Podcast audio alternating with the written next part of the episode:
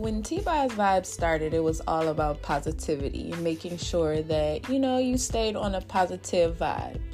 Now, T-Boz Vibes is headed in a new direction. T-Boz Vibes is headed in a direction of just, you know, keeping it real. I don't want to be sound cliche or sound like I'm in the 90s or anything like that, but it's just, you know, being 100 with myself, being honest and not not allowing anybody's negativity to sizzle in my spirit, of course, but in the same breath, just standing in my truth.